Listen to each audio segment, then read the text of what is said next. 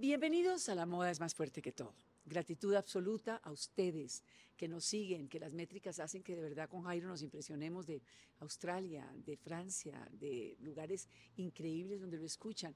Pero aquí en Colombia, ustedes haciendo oficio o en la cama o bañándose, nos han llegado los reportes más increíbles de dónde oyen este podcast. Pues es que es para eso, para acompañarlos, para contarles historias y para traerles personajes que me inspiran. Yo no puedo estar sentada al lado de nadie distinto que me produzca, que se me muevan, que me hagan maripositas por dentro. Una de ellas es mi gran amiga Marcela Carvajal. Siempre que la veo, siento que hace cosas. Ella, ella es como una mariposita, ella también. Ella no deja de moverse, de producir, de crear, de hacer cosas buenas. No solo actuar, porque para muchos de ustedes, seguramente, Marcela es una actriz.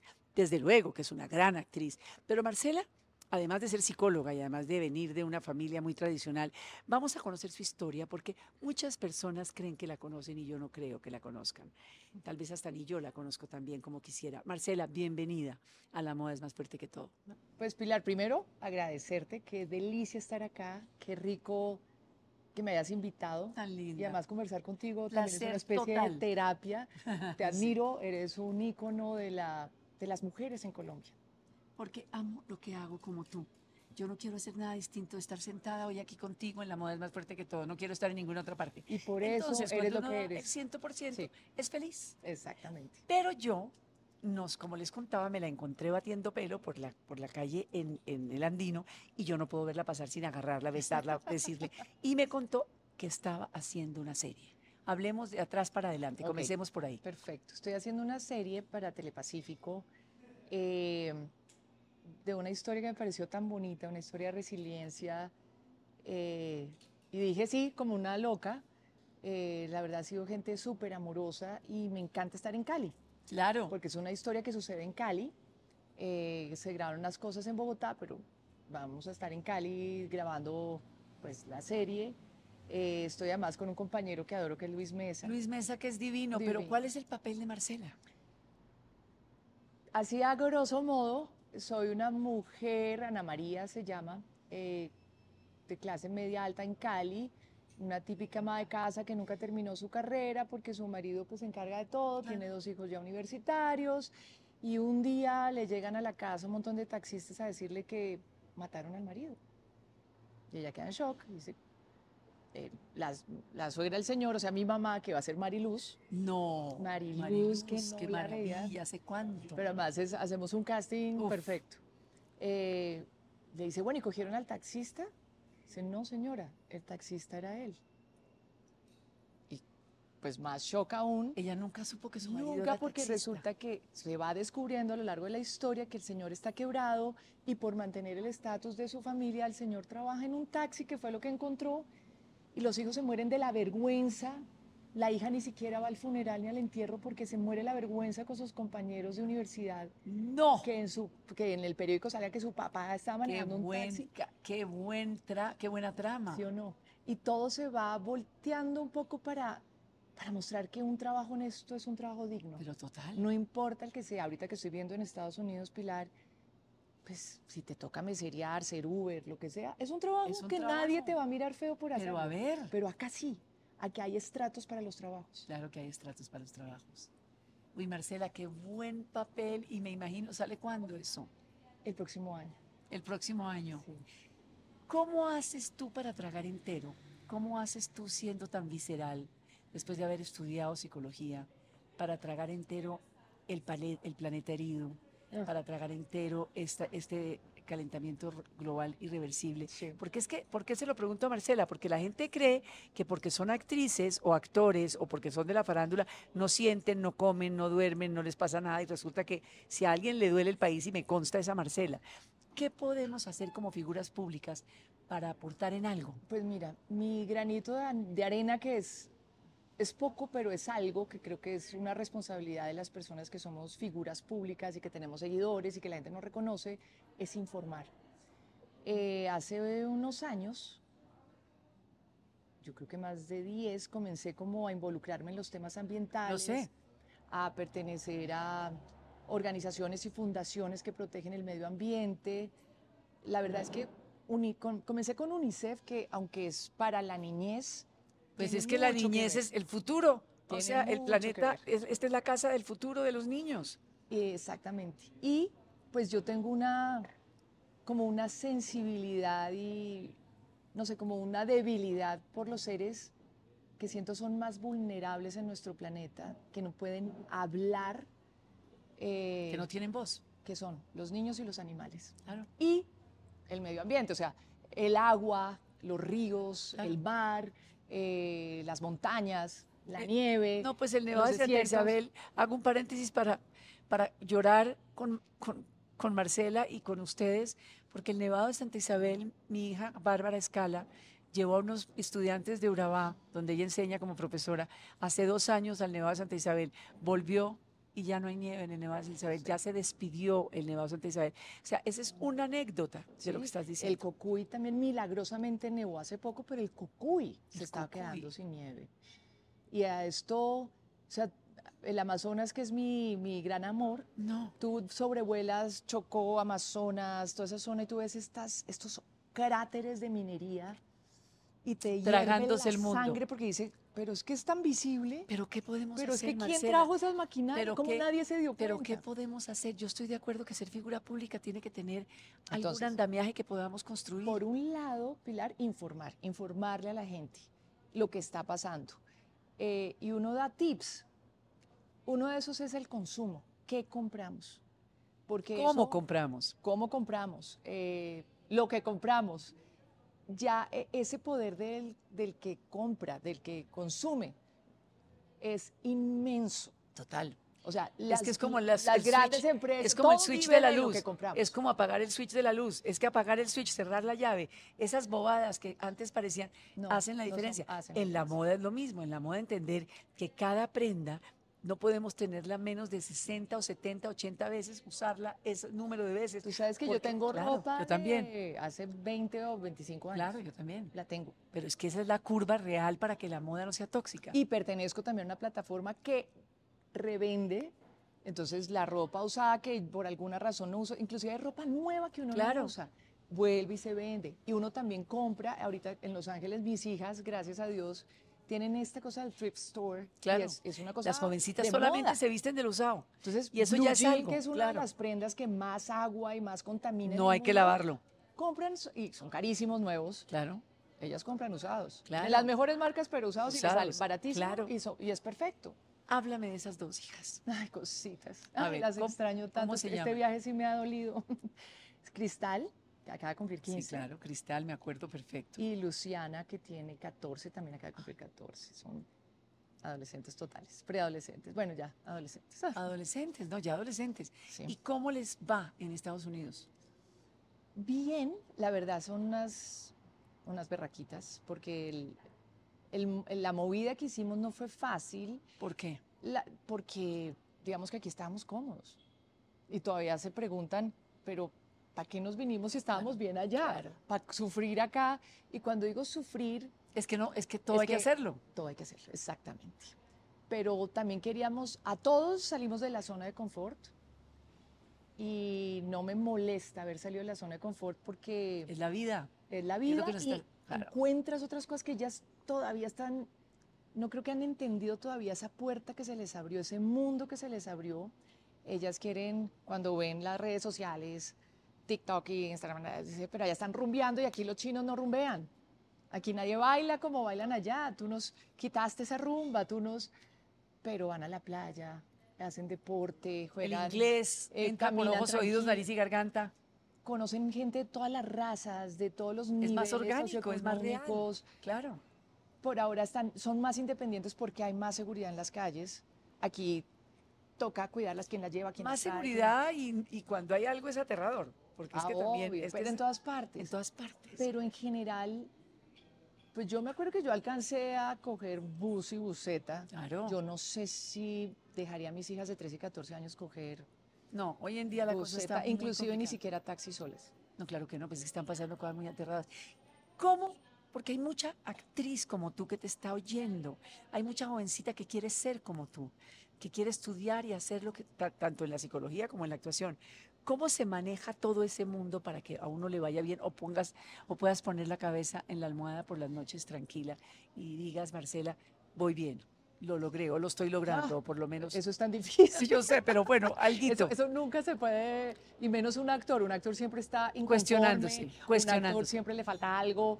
Eso hablamos con mis amigos actores que están en, est- en Estados Unidos, que muchos han hecho cosas increíbles y cada vez que uno hace algo, entonces el otro dice, tengo envidiecita, Claro, me muero de la quiero, envidia. quiero. Y el otro hace algo y el otro, entonces uno dice, nunca vamos a estar conformes. Seguramente el día que, no sé, se gane uno el superpremio, el Oscar, a la semana decir, "Ah, nadie me ha llamado porque ya me gané. Si me entiendes, siempre estamos, pero mi gran consejo es que, por ejemplo, mi hija chiquita que quiere ser actriz, ella me ¿Quiere dice, ser tú no actriz? quieres. Y yo, no, yo sí quiero.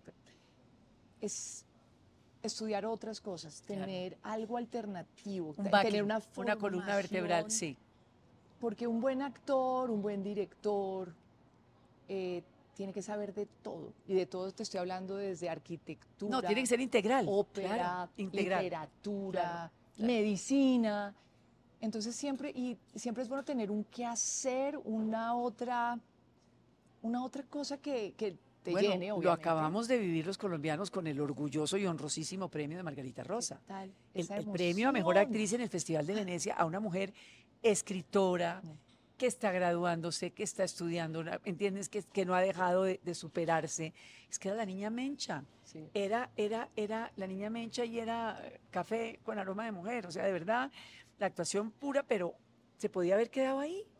Sí, Es un ejemplo latente. Y ella tuvo la, la fortuna, el criterio, el privilegio de esperar hasta que algo realmente la moviera y la, y la hiciera decir, yo actúo. Ah, Yo soy, pues yo me hablo con Margarita de vez También, en cuando. Yo también, Y Margarita, por ejemplo, me dice, yo sufro actuar, sí.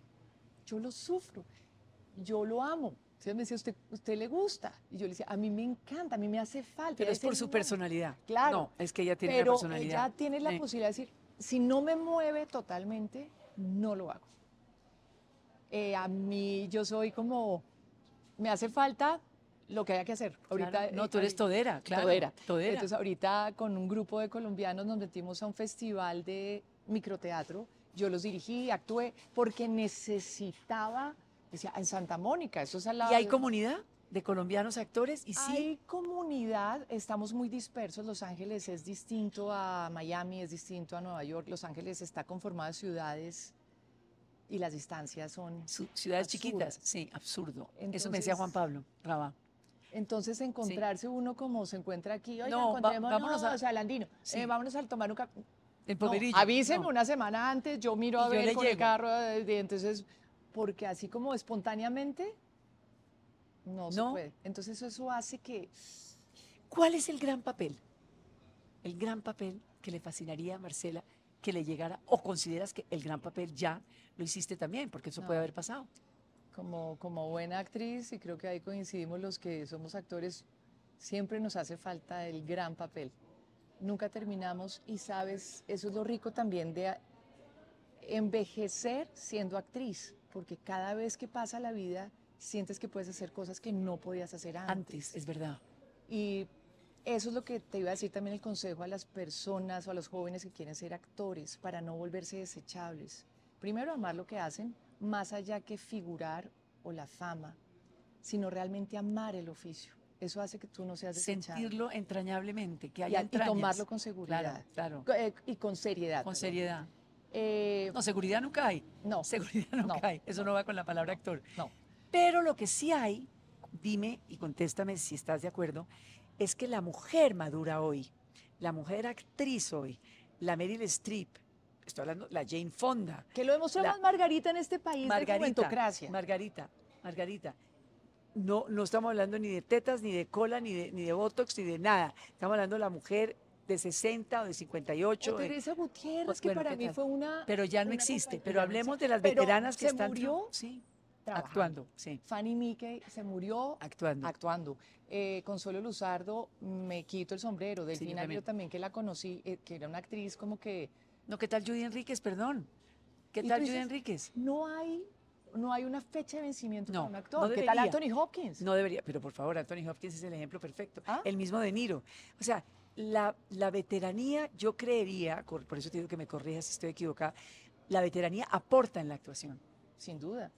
Y es que como hay personas en el planeta, tú re- puedes representar ese- esas personas en el planeta. O sea, hay miles de personas de Planet, 50, el Blue. 60, 70, 80. ¿Viste esa serie del Blue Planet? No la vi. Ah, no tienes que verla. El Blue Planet son toda esta gente eh, de 60, 70, octogenarios, de 90, que se están cuidando muchísimo para vivir mejor, morir bien y que todo no sea la vejez decrépita, ¿no? Sino al contrario, llenándose de, razones como el vallenato. Y es que esa filosofía de, ay, pero igual nos vamos a morir. No, ¿Qué carajos? no. No, mi amor, ¿cómo te vas a morir? Perdón, ¿Y cómo vas a vivir si yo, estás vivo? yo le diseño Blues, mi colección del éxito, que acaba de salir ahorita en, en, ah, septiembre y viene otra en noviembre, es para esa mujer que está por encima del bien y del mal, que se ama y que jardinea y que juega con sus nietos y que pinta y que lee y que camina, pero que se vea divina. Hablemos de la moda para Marcela Carvajal.